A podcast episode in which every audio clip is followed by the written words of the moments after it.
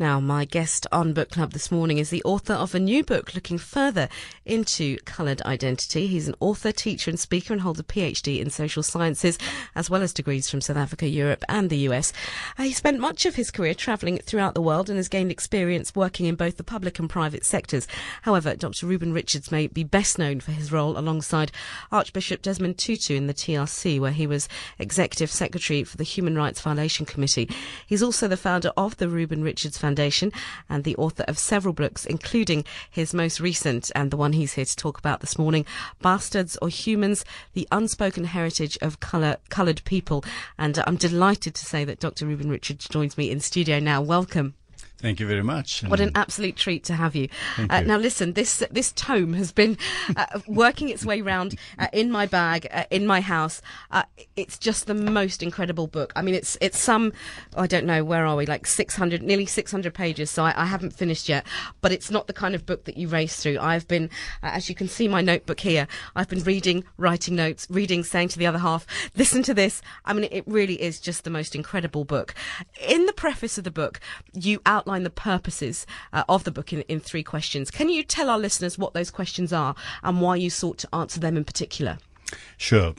The, the three questions are what we always ask ourselves Who am I? Where do I come from? And where am I going?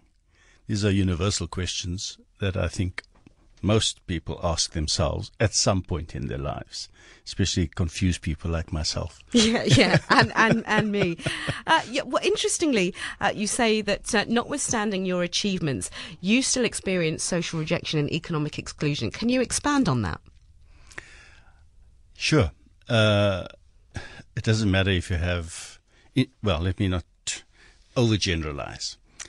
Uh, my experience has been regardless of all my qualifications and my experience, people first see this brown guy in front of them or black guy, depending on the shade of day. And so they see you as a as a stereotype first rather than who you are as a person. Um, and so it's painful and you got to work through those layers, you know, layers of an onion, I guess, until people get to appreciate who I am as a person. So I often tell the story. I I get invited to do a lot of public speaking, and on one occasion, um, I was introduced. I gave people my CV, pretty much like uh, you read out this evening, except for one line. You should have added a line. And he's a coloured from Cape Town. right, that's the one. And to think he's not a gangster.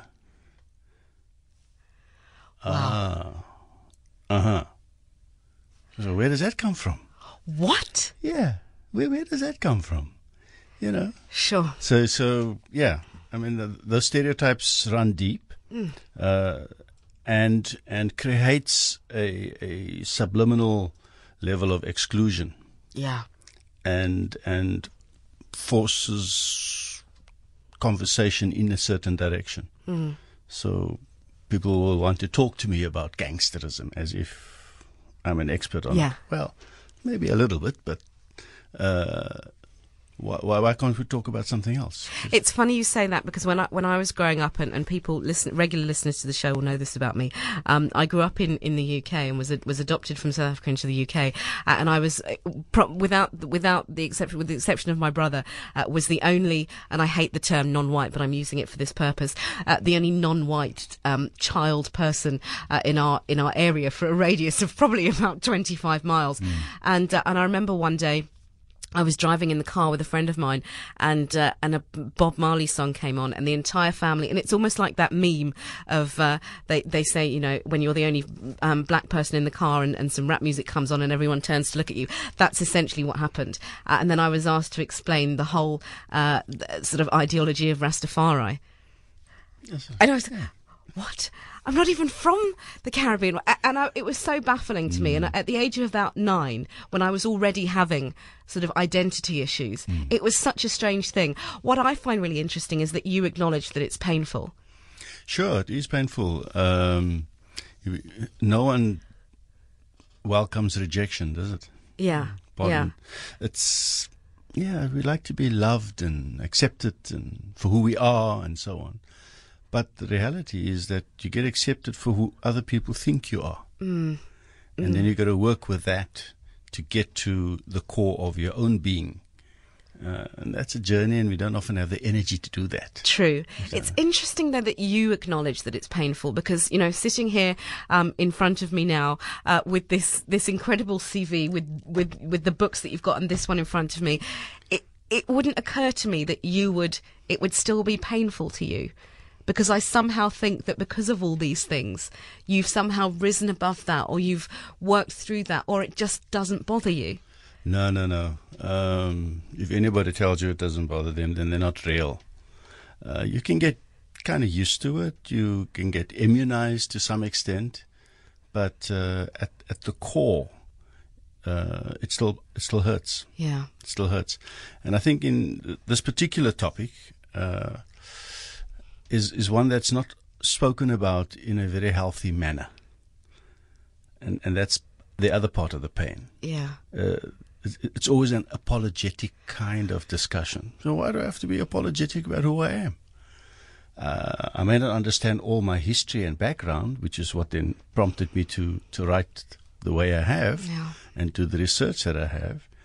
Uh, and from that flows a level of pride and, and, and self worth that is, wow, I didn't know this about myself and the people that I supposedly represent. Mm. It's like, wow, these are exciting narratives. Yeah. But why are they not part of the mainstream of our consciousness? Why are they not part of the mainstream of our consciousness? Well, it's got to do with hardcore racism. Just call a spade a spade. Yeah. Yeah, it's got to do with exclusion. It's got to do with, at, a basic human level, fundamental selfishness, uh, and and using um, the modality of, of skin color to exclude people. Yeah. Yeah. Let's talk a little bit about the title of the book, Bastards and Humans. Uh, you acknowledge that it may stir up feelings of anger in some people. Talk us through uh, the title, and you, and you give a great explanation in here as to how that came about and the uh, the sort of etymology of the word. Talk us through that a little bit.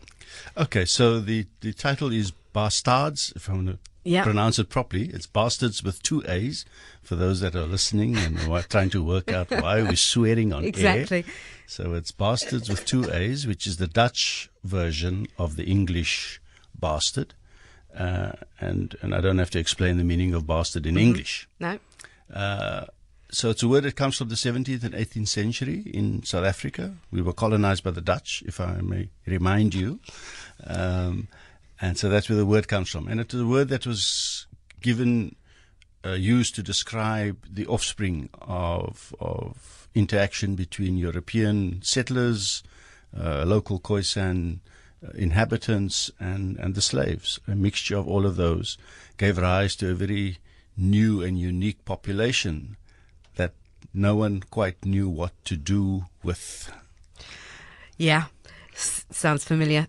now, um, interestingly for me, you, you reject, you seem to reject the term biracial to describe coloured people. Can you explain why that is? And I'm, I'm fascinated by this. Bi, bi means two, if I understand the prefix properly. And colored people are more than two, at the very least. Uh, I mean, we carry the genes of the world in our in in our veins, really, um, and so biracial. All, so so that's just at the genetic level. Yeah.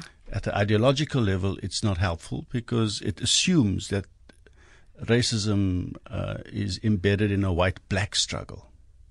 Yeah? So you're a product of a white and a black? No, not necessarily. I'm a heterogeneous composition. Uh, so I don't buy. I don't want to buy into the racial polarities. It's too limiting, and, and it doesn't do justice to the indigenous history of our country. What about mixed race? Mix can work. It's a mixture, you know. But all these terms, mixed race, biracial, um, you know, it, it, it all presupposes a contest between white and black. That's what lurks behind that kind of discourse. And so I try and shift the discourse and say I'm a heterogeneous type person. Yes, mixed is probably a nice synonym for it, Yeah. but a, a healthy mix, not a bad mix. So, let's focus then on the word coloured, which, which, as you write, is has so often been uh, either rejected, redefined, mm. or or embraced. What? Why? Why those three things? And it, it tends to, to, me, it seems that uh, sort of the younger generation, I wouldn't include my, my generation that, but the ones a bit younger than me, uh, are tending to reject it a bit more. Um, why do you think that is? It's a term that has fallen into disrepute, as we would call it legally, I suppose. Um, the the the purpose of the term initially was to describe a group of people that didn't fit into a racial box. Mm. So she's got to go slowly with this explanation now. So I I define colored people as those that are impossible to put into a racial category. Okay. Said, hang on a minute. What do you mean? The colored people are a race, right? No, race is a social construct. Yeah? Um, it's a it's a label that that's been given to a group of people who, by their very essence, defies racial definition. Mm. So so what happened? Uh, uh, so there was a, a, a, system, a political system that tried to control and define and manipulate this group. So, what label do you give them? Colored, okay. Let's stick stick with this label, colored. So, what does what did it mean? And I try and give a, a few explanations for mm. for what it meant. Mm. Uh, very very problematic explanations. Very. Uh, and and maybe we should uh, yeah, shall we take a look at, at some of yeah, absolutely. Yeah? Um, where are we? Page eight. oh, you know the pages. Oh, yeah. Thank you. Help. You're helping me here. Okay. Okay, defining colours. You go ahead. So I'll just do one or two. So, according to Jan Smuts, the Prime Minister of the Union of South Africa, way back in 1919, says colours are an appendage to the whites. Okay, so if, you, if your listeners are going to, they're going to get angry now, right? Yeah. I see you getting angry too. Yeah. So uh, just take a deep breath. Okay. Take a yeah. deep breath. Yeah. Okay, so that's that's long ago. Uh, let's go to more recent, 1989. Uh, former First Lady of South Africa, Marike de Klerk. Colours are the leftovers. Uh, they're the people who were left over after the nations were sorted out. They are the rest. Colours are colours were always under the wings of whites. They've never been on their own. This is now yesterday, right? Mm. Um, and then we have a 2017 quote: "Colours come from white men raping black women." Mm. Um, so, not nice. No, and, and understandably, therefore, problematic.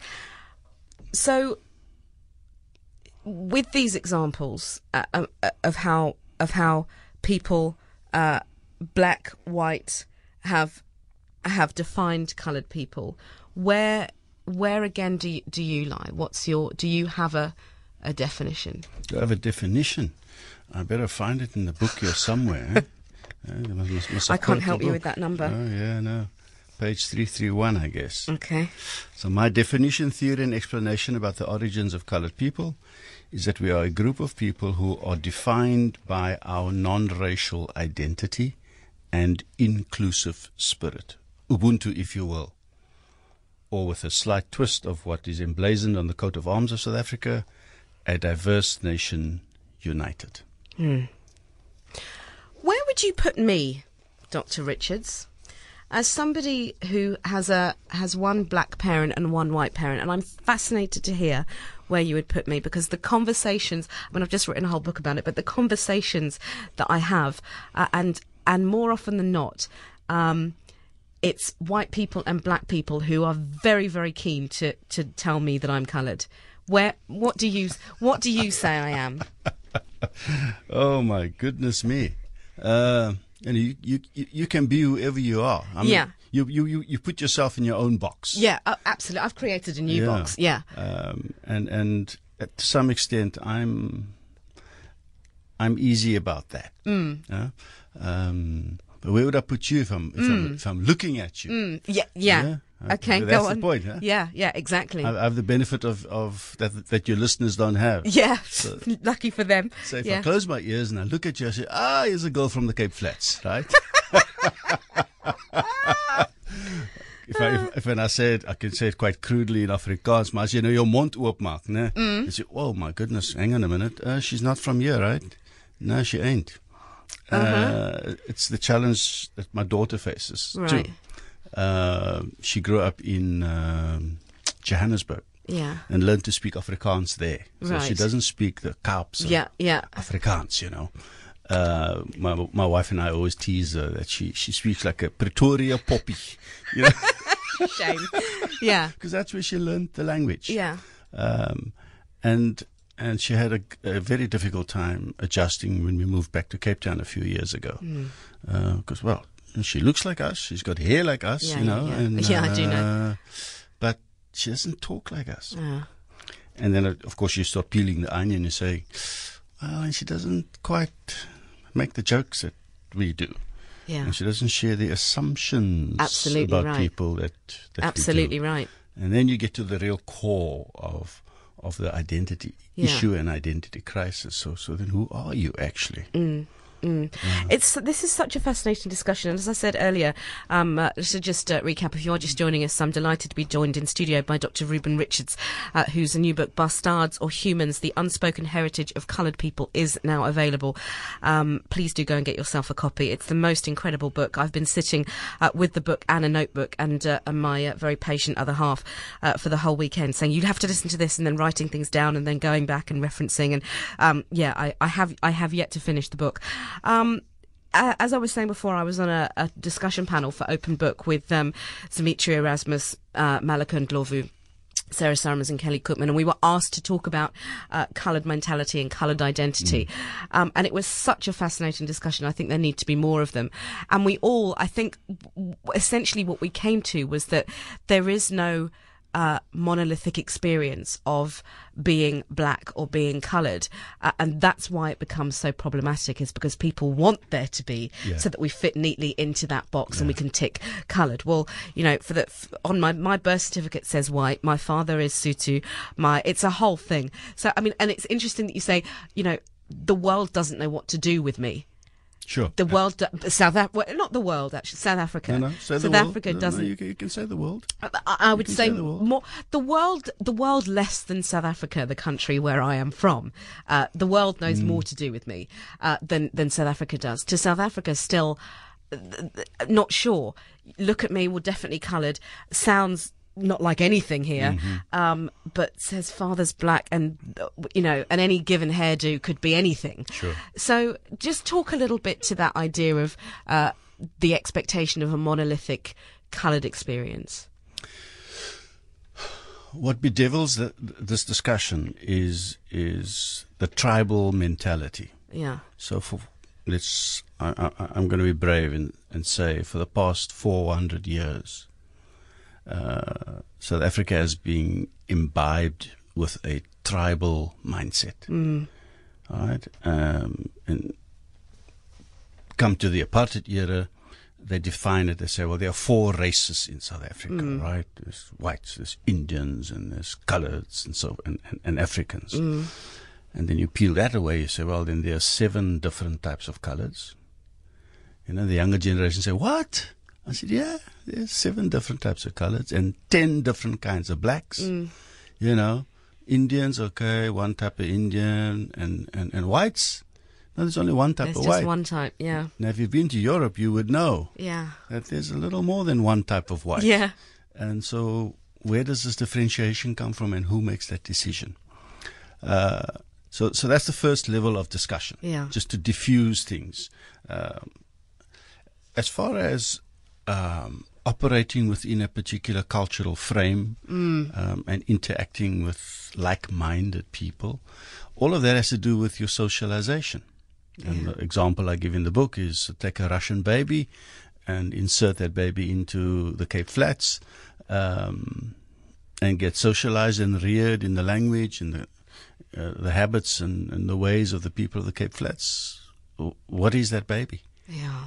A Russian or a Kaapse kind. yeah. You know, Yeah. Um, it's like, oh, well, never thought of that. Mm. Um, so it's all it's it's all about socialization.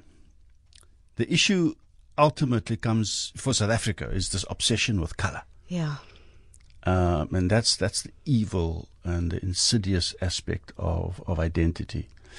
I will hasten to add and maybe remind us all that South Africa, next to Nazi Germany, was only the second most evil system in the world. And of the two ideologies declared a crime against humanity, apartheid was one of them and Yeah. Nazism was the other. Yeah. Now we get used to these things uh, because we have to navigate life, but uh, we've had to navigate abnormality, Yeah.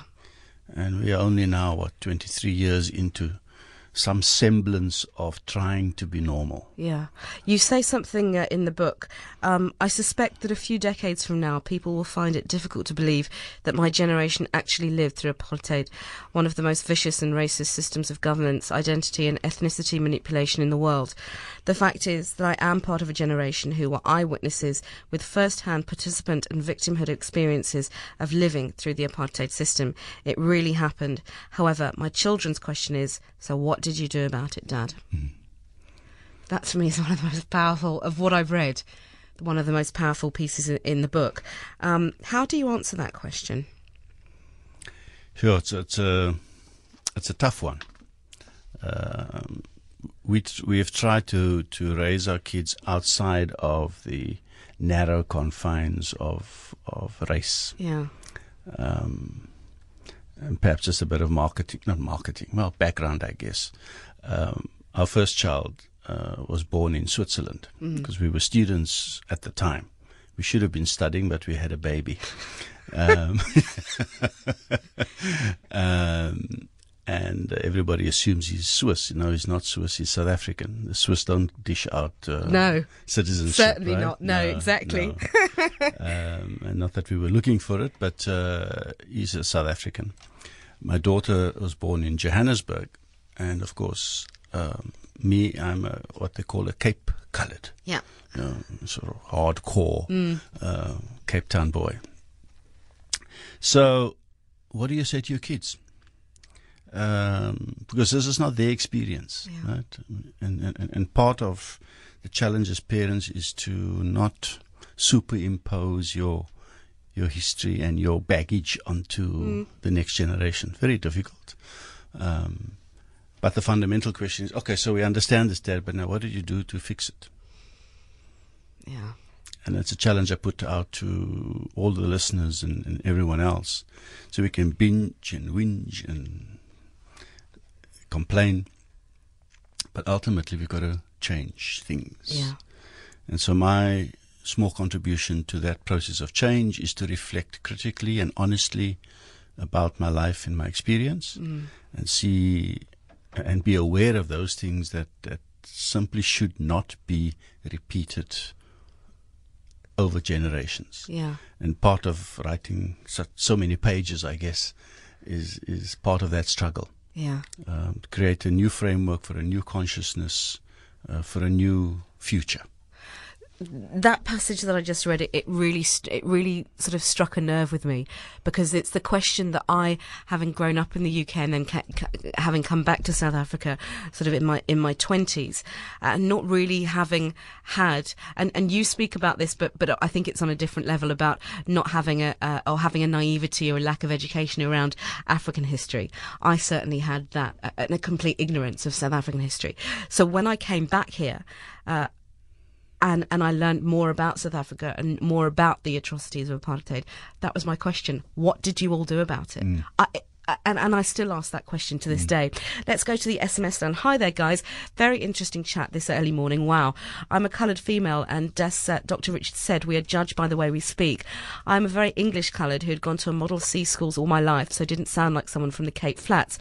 But I find that even if I don't open my mouth, and people in the community see me, even if they don't know me. There would be Afrikaans but speak English to me. How does that work? Also, there is a language, indigenous or not, that coloured people should be speaking besides Afrikaans and English. Uh, thanks from Denise Jacobs. Denise, lovely to have you uh, uh, listening in tonight, and thanks so much for your comment.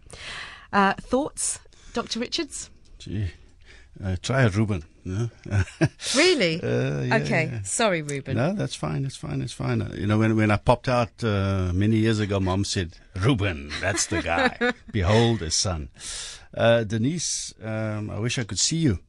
Uh, yeah, yeah. exactly. um, a couple of things in in, in, in that commentary. Um, yes, people go people react to you by what they see before what they hear, uh, and so they already box you. Yeah. um, and, and the color and tone of the skin uh, becomes a differentiator. In, in my instance, because I have a darker skin than most colors, um, people assume that I am probably. Well, you, see that, that Yeah. there's a oh okay now what what what what what Yeah, what what box do we put that's Exactly, right. yeah. so and I and I don't help I don't know. okay and then Mm. you talk about model C uh, then I open my mouth Mm. and I, I was raised to speak English. Mm. My parents spoke Afrikaans to each other, but they made sure that the children spoke English because somehow they understood that The this is going to, yeah, yeah. the currency of the language. Yeah. Um, the Afrikaans that I speak, I learned, uh, um, and, and that comes with hazards um, and trauma. So in my own family, we've had a suicide um, of a of a side of the family that came out blonde, blue eyes, and didn't quite fit into the browner side of things, and jumped off a seven-story building here in the center of town. So that kind of not fitting in uh, becomes a very critical and painful issue. So the one happy family is, easier said than done because we've been socialized to think that the lighter skinned is brighter and whiter and better, uh, and darker is well, and that that comes from a, a history uh, of of racism that defines darker shade of people as more savage and cannibalistic. Uh, and the lighter shade and Yeah. native, yeah, and, Yeah. and, and the lighter shade being more civilized or European, Mm. as, as, as they say. So, one of the things I guess, let's say, colored people have to come to terms with is that we have all the shades, Mm. and there's nothing to be ashamed of. Yeah. It's something that we need to celebrate. So, why, why are we not able to do that? Yeah. It's because we've been bastardized. We've been made to feel less than. Um, and so I would like to spend some time uh, with people to make them feel better than what they feel now. Why do you think it is that the history of the Khoisan gets off so often negated or neglected uh, or even erased? And in that sense, is it true that history is won by the victors? Uh, that is absolutely true that history is written by the victors. Is it written by the victors? Sorry, yeah. yeah. Uh, I'll, I'll take you to the back cover of the book. Um, a quote from 1605. Sir Edward Michelborne, a British official visiting the Cape. The people of the Cape are the most savage and beastly people God has ever created. Now, a couple of things to observe. It's the people of the Cape. So, so it's geographically described. Because they didn't have a label for the people yet. Yeah. The Hottentot label came later, the bastard came later, and so forth. So Yeah. These people here, uh, yeah, they describe them with woolly hair and, and darker skin, but they are geographically defined, Yeah. not morally defined. Yeah. Uh, quite, quite, quite an important distinction. Um, and so that, that is a dominant view that uh, these people are savagey and beastly and cannibalistic, and we are the ones, are the we are the custodians of civilization. Yeah. You know, so you got to aspire to be like us. And so I think it's Muhammad. Is it Muhammad? your, your your Mm, Yeah. previous uh, uh, WhatsApp person. Um, that aspiration to, to want to be whiter and lighter and straighten the hair and all of this. I've got no hair to talk about, so that's a non-issue for me. Uh, when I was younger, that, that was certainly part of the package. You know, you got to try and look like that person, Yeah. and that person we call a European, because that person is closer to God than we are. Yeah. Yeah, you know, we're getting into some serious stuff here. Yeah, exactly. Yeah? Uh, and so we have to disabuse ourselves of that kind of indoctrination. Yeah. Uh, but it doesn't come easy. So the Khoisan experience, or the indigenous experience, uh, has been written out of the narrative. So I, I often start my seminars and I say to people, so tell me who was the first South African to travel overseas? Ah, no, I'm going to just fast forward the whole discussion. I said, well, he traveled. He, it was a, it was a male from Cape Town, uh, a gentleman from Cape Town, went by ship to England. He was the guest in one of the wealthiest business people in England. Um, um, learned English, learned a bit of commodity trading, and came back, and was meant to be the strategic link person um, for the British based here in Cape Town. His name was Coree. Um, yeah, so what? Well, the so what is, you got to ask me, so when did this happen? And my answer is 1613. It's like, um, and my audience, as I'm sure your listeners are saying, um, hang on, hang on, hang on. But, but civilization started in 1652, right? Yeah, we've been doc- indoctrinated to think that. So I spend a whole chapter in my book about the years before Van Riebeeck arrived, because there was life here. Yeah. Uh, there was trade here, and uh, I document uh, how many uh, cattle and how much oxen and, and stuff was sold and traded between the local Khoisan people and the passing ships. Um, it's like, really? Wh- wh- Why is it not in the history? Well, we got to ask the historians, I guess. You know, it's not part of the, the, the main narrative No.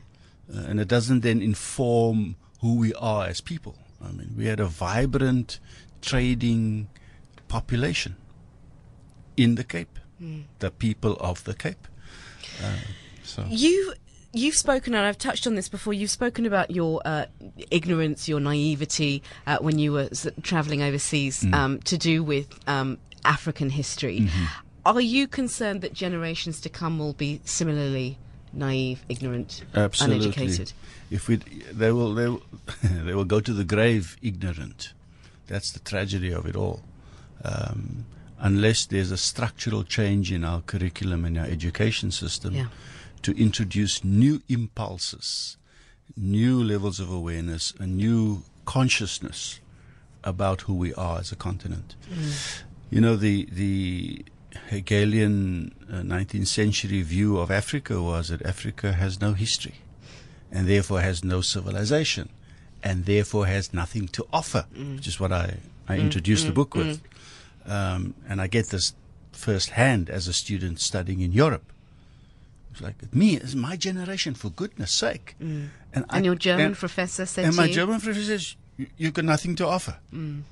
It's like, except song and dance. It's mm. like, really? I mean, I didn't have words to answer him yeah, because where do you begin?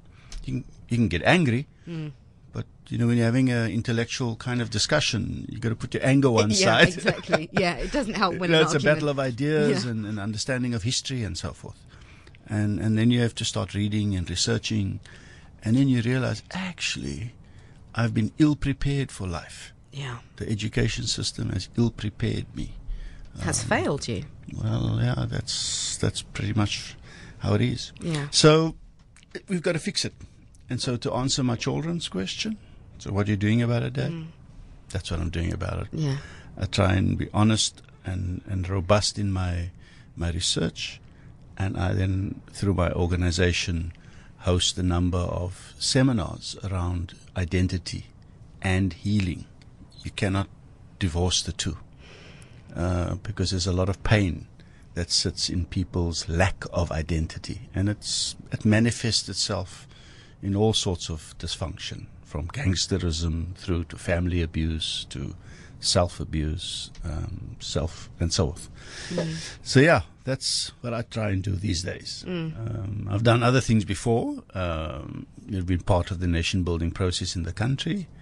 Um, and as a general comment, um, not everybody gets a chance to have fairly high profile positions and so on. So we we all, no matter who we are, and no matter what uh, position we hold in life or what job we do, we all are able to make a positive contribution to this new country of ours. And the the key that will bind us all um, is a striving for excellence.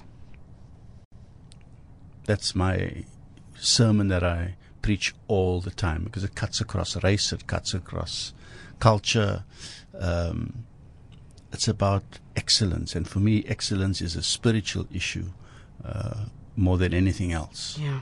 And it, it, it speaks to issues of stewardship and being responsible for that which you have been given to look after. Let's not take life for granted. Let's Yeah. not take the environment for granted and the people around us for granted. Let's treasure them and let's nurture that. Um, but that that's it's just been Sunday, right? So I can preach a little bit. Yeah, amen. Yeah, for sure. Can I get a witness?